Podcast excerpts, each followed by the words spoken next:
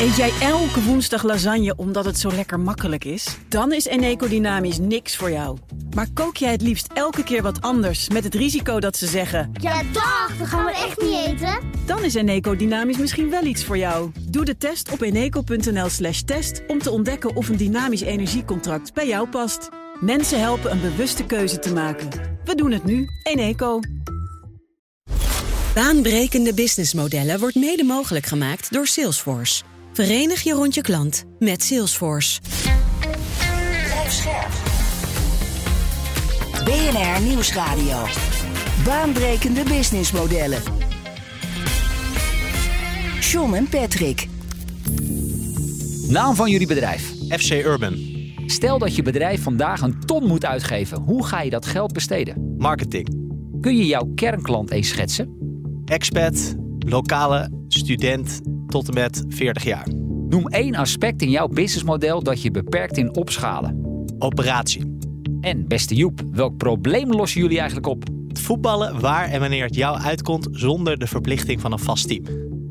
Over bedrijven die zichzelf opnieuw uitvinden en nieuwkomers die bestaande markten opschudden. Dit is BNR's baanbrekende businessmodellen met mij, John van Schagen en Patrick van der Pijl. Onze gast is Joep Lamme van FC Urban. Van harte welkom. Dank je. Joep, hoe ziet jullie model eruit? Wat organiseer je voor wie en hoe pak je dat vervolgens aan? Ja, eh, FC Urban is een probleem wat we oplossen. Het voetballen waar wanneer het jou uitkomt, zonder de verplichting van een vast team. Uh, het is heel simpel. We hebben een app, daarmee zie je alle wedstrijden. Je wordt lid van FC Urban, betaal je een vast bedrag per maand. En dan kan je alle wedstrijden kan je zien, meld je je aan en wij zorgen vervolgens voor de teamindeling. Vervolgens daar een Urban Master, die heeft het veld opgebouwd, die heeft de hashes, de ballen en die houdt alle statistieken bij van de spelers. Als je een goal maakt, noteert hij dat en dat zie je een uur daarna weer terug in je eigen profiel. En daarmee hebben we leaderboards en rankings. Heb je dan een avatar of is het gewoon je eigen persoonlijke profiel? Het is je eigen persoonlijke profiel, ja. En die wedstrijdjes, die worden waar gespeeld? Ja, eigenlijk overal. Het kan op uh, het dak van een hotel zijn, in het Vondelpark tot uh, het kunstgrasveld, um, indoorzalen. Uh, zo, zo, zo gek als we het willen. Maar we staan hier in Amsterdam, dus ik geloof dat jullie zijn actief in het Oosterpark, in het Vondelpark. Daar kunnen we jullie tegenkomen? Daar kun je ons onder meer. We, we, hebben eigenlijk iets meer de shift gemaakt van betaalde velden. Wat een betere ondergrond is. Dus de, de, de begin zijn we echt begonnen in de parken. Maar nu zie je dat de velden steeds beter worden. Veel indoor locaties. En dan duurde wedstrijdjes geloof ik 25 minuten. Er is geen keeper, wel een laatste man die de bal dan uh, uh, met de hand mag aanraken, niet mag klemmen. Uh, vijf tegen vijf. En ook heel belangrijk, geen slijdings. Heel goed, dan heb je de spelregels al snel begrepen. Daar kan ik niet meedoen, want ik het vroeger altijd de slager genoemd. Oh jee, ja? Jij was zo iemand die van achter even de ja, dan kon je het toch makkelijk even die tegenstander uit, uitschakelen. Ja. ja. dus dat is ook wel, wel, wel heel erg... de fun is heel belangrijk. Dus vandaar ook geen slidings. Dat we het gewoon vijf, vijf side voetbal, snel voetbal, maar geen slidings. En zou je op een gegeven moment ook met de app nog um, gewoon uh, het aantal assists en dat soort dingen? Ja, die hebben we wel ingebouwd. Maar nu is het best wel een uh, uitdaging voor de Urban Masters om al die goals bij te houden. En als ze dat nu onder de knie hebben, gaan we ook de assists gaan we toevoegen aan het leaderboard. En jij zegt heel duidelijk, hè, de pijn die wij wegnemen is dat mensen nergens meer aan vastzitten. Ja, dus echt het flexibiliteit. Hè? Dat, dat zie je ook terug in alle onderzoeken die we doen. Het flexibel, uh, wanneer het mij uitkomt, uh, als ik het wil. Dus eigenlijk wat ik net zei, ik wil een nieuw werkwoord verzinnen. Uh, is individueel teamsporten. Dus dat teamsport, voetbal, net zo makkelijk is als hardlopen of naar een gym gaan. Dus dat ik uh, op zondagochtend om 9 uur uh, uit mijn bed moet om op 10 uur uit tegen poldervogels te spelen. En dat de zondag erop weer. Dat willen veel mensen niet meer en dat lossen wij op. Exact. En dan wil je een keer trainen op een woensdag en dan staan er drie mannen op het veld en dan gaat die training niet door. Ja, ik zin had om te trainen. Ja, ik heb altijd vroeger in teams gespeeld waarbij dit, dit is heel herkenbaar wat je ja. zegt. Ja, ja. Patrick, jij vroeger ja, ook gevoetbald hè? Ja. Ja. Dus dit probleem wat Joep hier schetst, wel herkenbaar? Ja, absoluut. Op een gegeven moment dat je ouder wordt, dan uh, sta je op dat veld. Nee, daar is die All-Star voetbalserie ook zo populair. Het is echt klassiek voor wat er allemaal gebeurt. Dus dan sta je er op het veld en denk je... oh ja, we missen nog twee man. Ja. En dan kijk je zo uh, langs de bomen en dan zie je nog twee auto's voorbij rijden. Dat je denkt, oh ja, die teamleden zijn weer te laat. Dus ja, dat herken ik wel. Maar stel als Joep jou een jaar of vier, vijf geleden... dit idee uh, zou hebben gepitcht. Zou jij dan ook meteen in hebben geloofd? Nou, ik merkte wel dat um, in die contraien eigenlijk uh, eerder oplossingen voorbij kwamen. Dus um, ik weet nog een, um, een collega die woonde in uh, Londen en die had toen een concept. Volgens mij heette dat goals. En dan kon je ook vijf tegen vijf spelen. En eigenlijk een beetje op zo'n padelveldje was dat. Alleen waar ze tegenaan liepen was eigenlijk een stuk investering om daar het asfalt te gaan leggen. Maar ook het moet allemaal veilig, het moet netjes, eh, de boorden.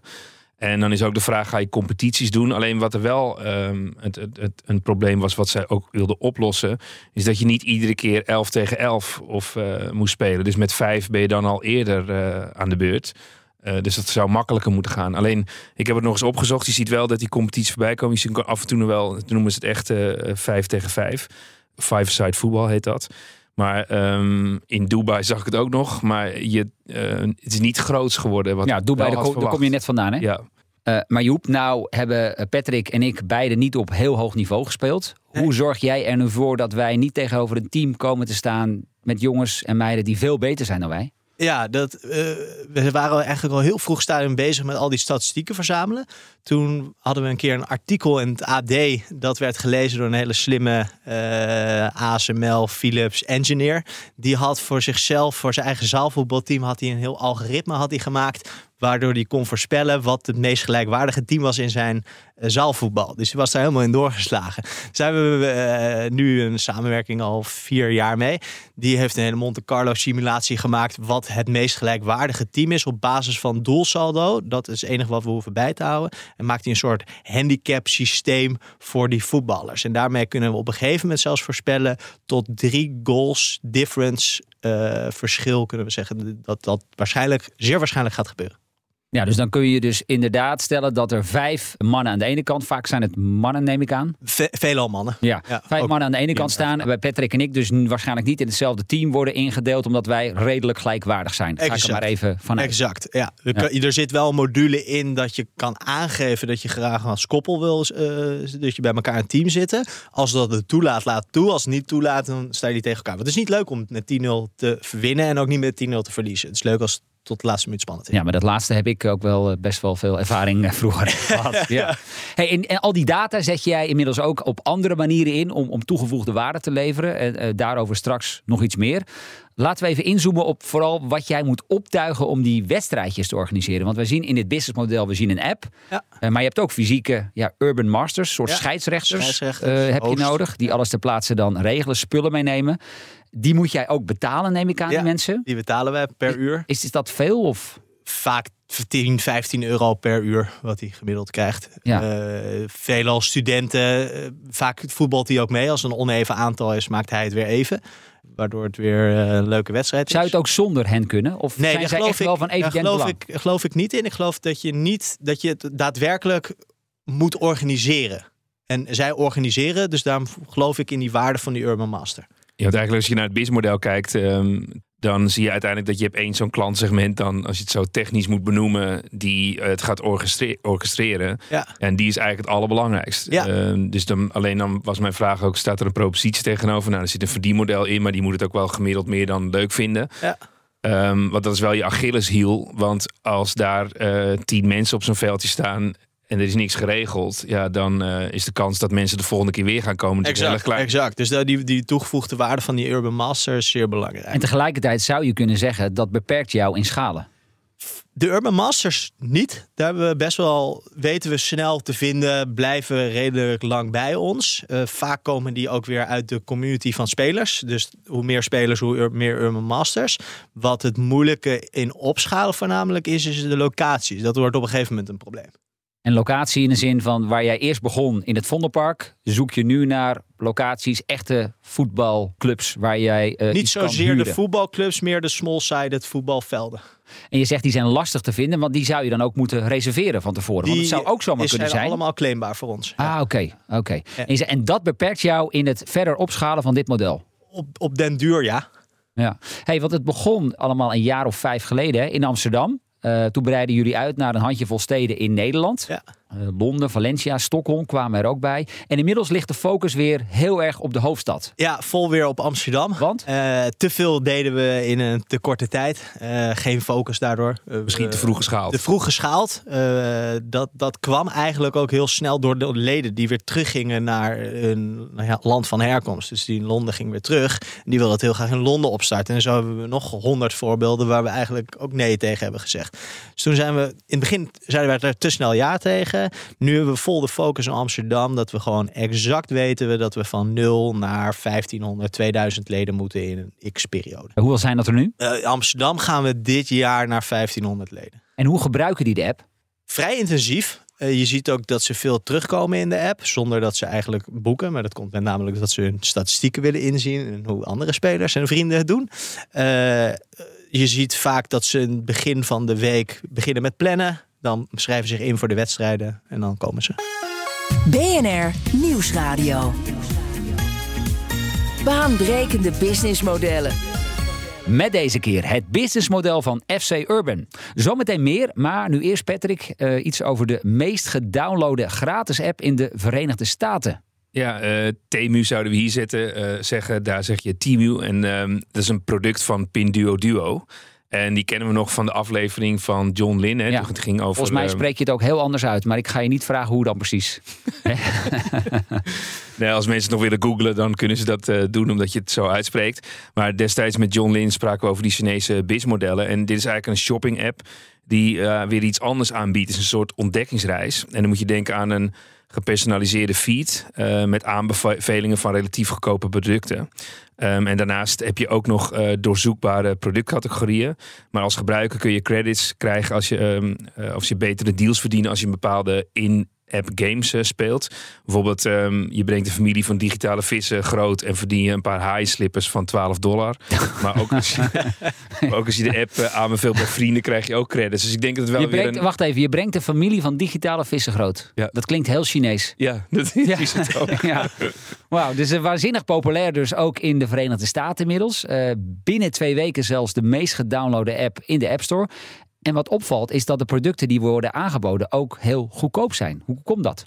Ja, dit is natuurlijk weer typisch een um, marktveroveringsstrategie. Um, Winst maken is maar van later belang. Ja, dus eigenlijk uh, zo snel in een kort mogelijke tijd zorgen dat je bij die uh, uh, consumenten in beeld bent. En dat ze ook verslaafd raken aan het vergroten van die vissen ja. voor die familie. En uiteindelijk nu is het winst nog even minder belangrijk, is voor langere termijn. Alleen je ziet ook dat alleen leveranciers een plekje krijgen die echt goedkoop ehm, producten kunnen aanbieden. En dan heb je het ook echt over groothandelsprijzen. Uh, en er zit uh, niet een extra verkoper tussen wat je in Amazon uh, wel hebt. Ze hebben het allemaal in één hand. Ja, dus daar op het kantoor van Amazon zijn ze misschien inmiddels ook wat onrustig aan het worden. Een nieuw product dus. Temu, nog niet in Nederland, maar wie weet gaat het zover komen. Ik vind het ook wel weer zorgwekkend, want uiteindelijk, weet je, we hebben al zoveel meuk. Um, en uiteindelijk is dit ook weer zo'n model hub goedkope producten. nou, die gaan natuurlijk ook allemaal weer misschien vanuit het buitenland komen naar een US wel tof om te zien dat zo'n nieuwe technologie weer een nieuwe manier is om klanten te binden en te vinden. Maar uh, de Echt die dan duurzaam. voor uh, afbraakprijzen gaan, uh, Is iets minder aantrekkelijk. Nou, um, ik verwijs onze luisteraars in ieder geval nog graag naar uh, de aflevering die wij maakten. Dus met John Lin. Hoe Chinese businessmodellen zijn ingericht te beluisteren als podcast dus. Bij ons is nog steeds uh, Joep Lamme van FC Urban. De grootste voetbalclub ter wereld. Althans, dat wil hij graag worden. Dat is het doel. Jij vertelde dat jouw klanten veelal expats zijn. Ik kan me voorstellen met name twintigers, dertigers in de grote steden. Die dus niet meer verplicht op zaterdag of zondagochtend willen voetballen. En je vertelde helemaal aan het begin, die betalen een vast bedrag per maand. Ja, op basis van hun gebruik. Dus hoe meer ze spelen, hoe meer ze betalen. Het goedkoopste abonnement begint bij 17,99 euro. En het duurste is 34,95 euro. En wat krijg ik dan voor het goedkoopste abonnement? Kun je drie keer in de maand voetballen. En wat heb je gemaakt dat je, naarmate dat je gebruikt, dat je meer gaat betalen? Want dat voelt dan weer... Ja, in het begin zijn we begonnen met een onbeperkt voetballen voor een vast bedrag per maand. Zaten we op 10,99 euro. En je zag dat we steeds meer wedstrijden moesten organiseren om die groep blij te maken. Dus eigenlijk werden we een soort waar eerst een steekhuis, maar moesten we ineens kreeften gaan inkopen. Dat was niet een heel duurzaam businessmodel. Dus toen merkten we ook 80% gaf aan het al te goedkoop te vinden. Mhm. Ik denk, we zijn ook de goedkoopste manier van georganiseerd sporten in de stad. Dus toen hebben we het gekoppeld aan hoe meer je speelt, hoe meer je betaalt. En als je kijkt naar die uh, doelgroepen, wat weet jij van het probleem wat je voor hen oplost uh, en waar jij dan een alternatief voor bent? Vraag je dat uit? Ja, we doen, we, uiteraard vragen we heel veel uit. Uh, veel interviews. Uh, met name dus het flexibel inrichten van je, van je sporttijd. Alternatief niet zozeer met traditioneel voetbal, maar meer het alternatief voor rennen. Uh, alternatief voor iets leuks doen.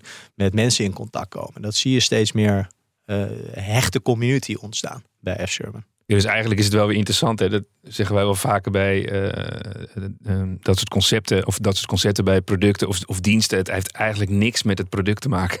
Dus het is voetballen. Maar het is natuurlijk eigenlijk heel iets anders. Omdat mensen dan Ja. een expert, die krijgt er vrienden bij. Ja. Eh, jij hebt een vaste timeslot waar je bezig kunt zijn. En wat rennen heel saai is. En dit heel erg leuk. Exact. Dus het is echt iets anders. Ja, dat is interessant wat je zegt. Dus eigenlijk, ehm, je bent geneigd om te denken, oké, al mijn leden die willen graag een potje voetballen. Maar het is belangrijk dat je ook daadwerkelijk de reden vraagt waarom ze zich bij jou aanmelden. Want dat kan bijvoorbeeld ook het maken van nieuwe vrienden zijn. Ja, en kijk, en ik zie ook wel dat ehm, eh, in die voetbalhistorie bij mijzelf eh, zat ik eerst bij een eh, lokale, eh, een, een dorp. Eh, toen ging ik eh, zaalvoetballen. Toen weer ergens in eh Krommenie, toen ik wat ouder was. Maar uiteindelijk zie die mensen maar weer eens te vinden. En eh, ehm, ja, ga die mensen maar eens optrommelen. Dat is natuurlijk buitengewoon ingewikkeld. En nu wordt het voor je georganiseerd. Dus eigenlijk eh, wordt de drempel voor je verlaagd. En tegelijkertijd kan ik mij voorstellen dat eh, hoe lang blijven mensen lid van FC Urban? Want een expert gaat na verloop van tijd weer weg. Ja. Een student eh, verlaat ook de stad weer. Ja, lokale blijven wat langer. Gemiddeld zitten we nu op 14 maanden lifetime value. Wat Dat is niet Dat is niet Heel erg extreem eh, lang. Dat heeft voornamelijk te maken met die expats. Maar het mooie is, dus we zitten dus ook in Londen. Veel expats gaan weer terug naar Londen. Zie je ze weer ver- verplaatsen van stad naar stad.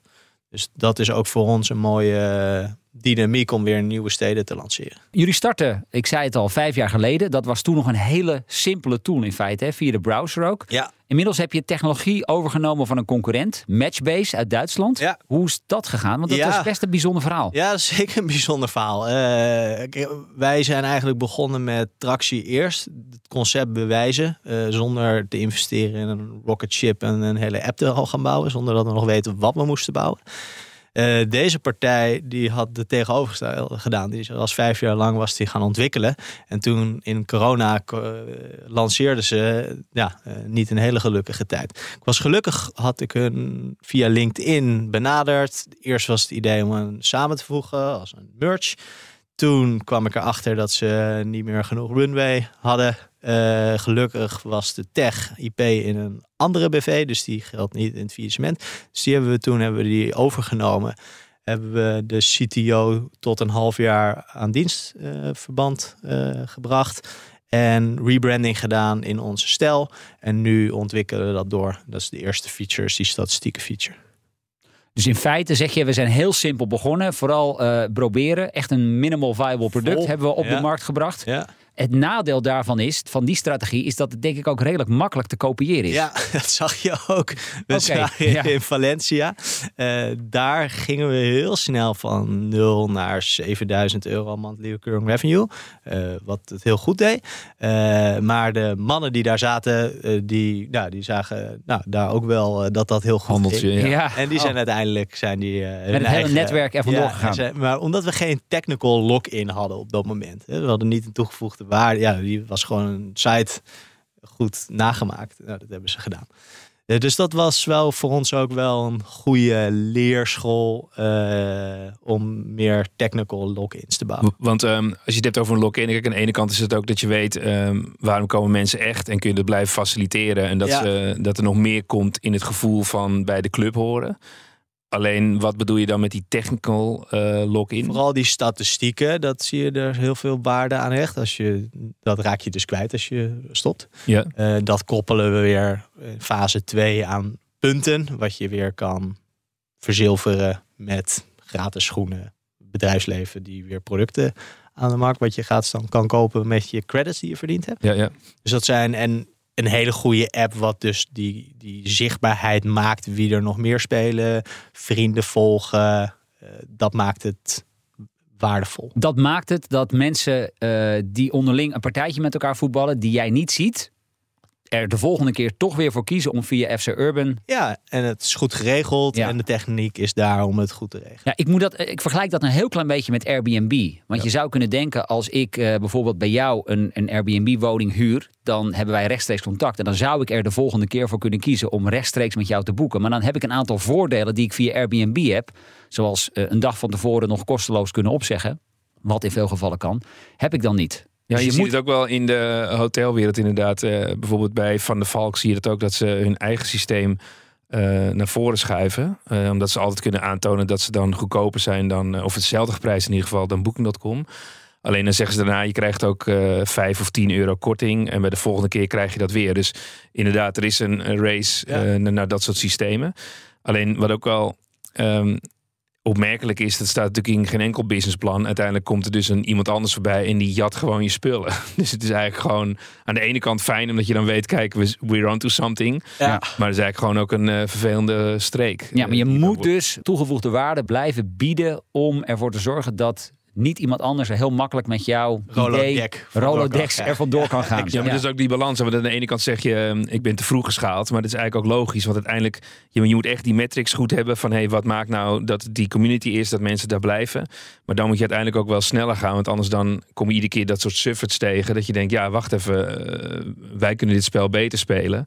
Maar ja, dan moet je het ook kunnen laten zien. eh. Exact. De situatie zoals die zich voordeed in Valencia, dat was een, dieptepunt, zullen we maar zeggen. In ieder geval, dat was een leermoment. was. Leermoment. Ja, was even, even een beetje zweten.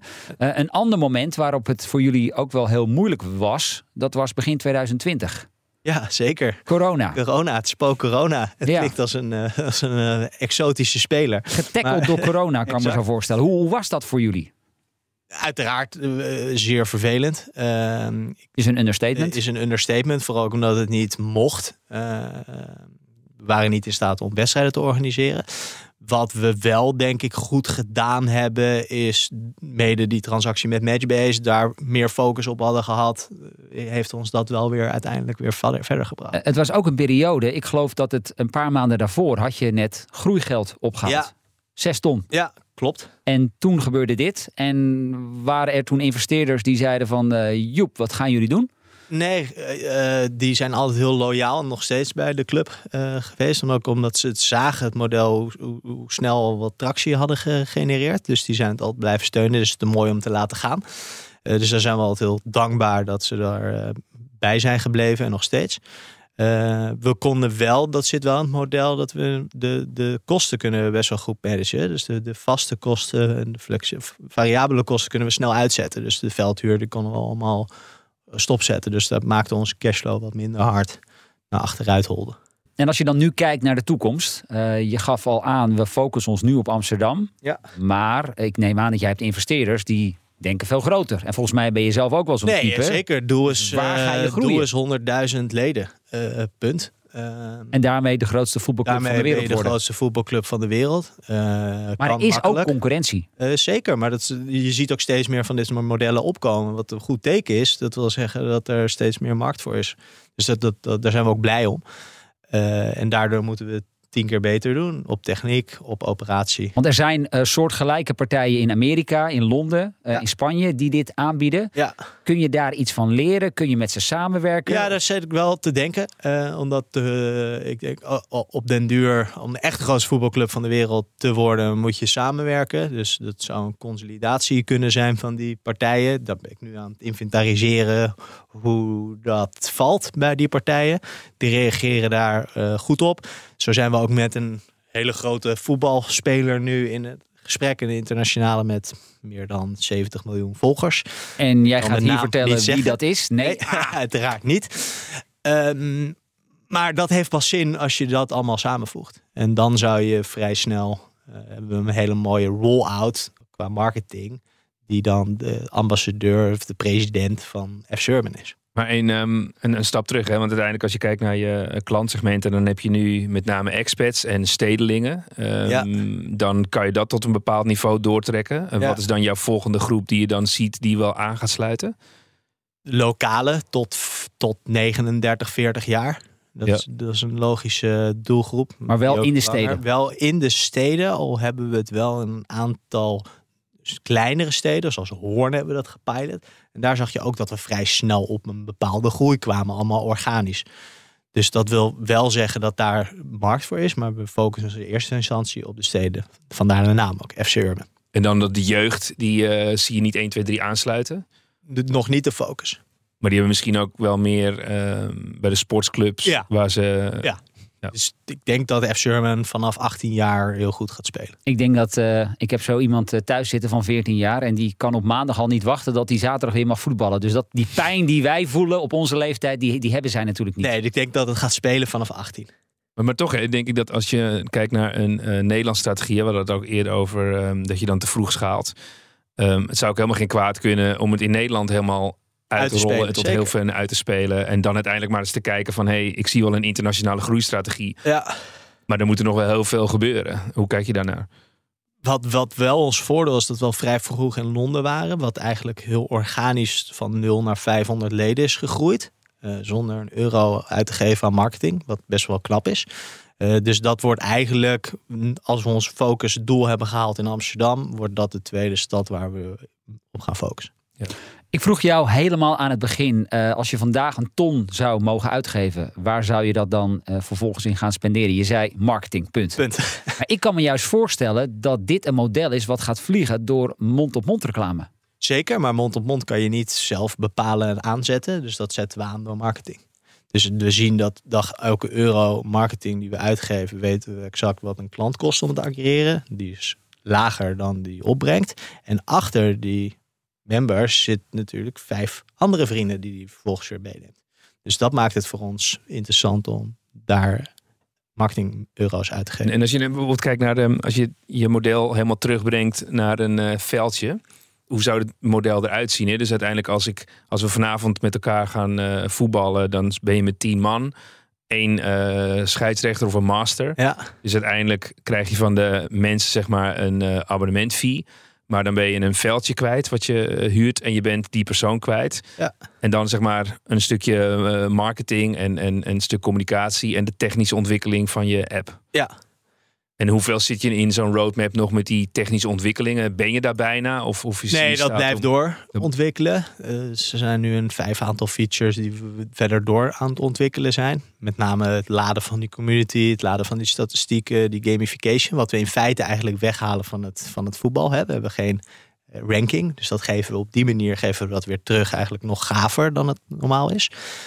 Um, en het mooie is dat we nu al op een punt zitten dat we break-even draaien. Dus, dus, dus inclusief marketing euro's.